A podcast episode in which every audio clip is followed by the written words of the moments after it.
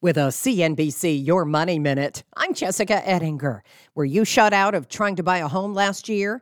You're not alone. 2023 may have actually been the least affordable year for housing in history. CNBC's Diana Olick. Record high and rising home prices combined with rising mortgage rates, which don't usually go together, made that happen. And Diana adds The hope is that lower mortgage rates will kickstart the market in the new year, but there are still some big headwinds for housing that don't seem to be going away just yet. That's supply and prices. And supply is terrible. The supply of available existing homes to buy in the U.S.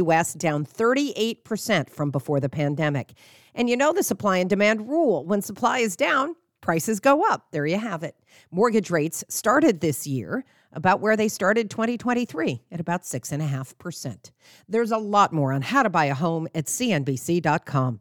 I'm Jessica Ettinger, CNBC. From their innovative practice facility to unmatched views from the fairway, the PGA of America is helping lower scores and elevate fan experiences with 5G solutions from T Mobile for Business. Together, we're using AI powered analytics to expand coaching tools and bringing fans closer to the pros with 5G connected cameras. This is game changing innovation. This is the PGA of America with T Mobile for Business.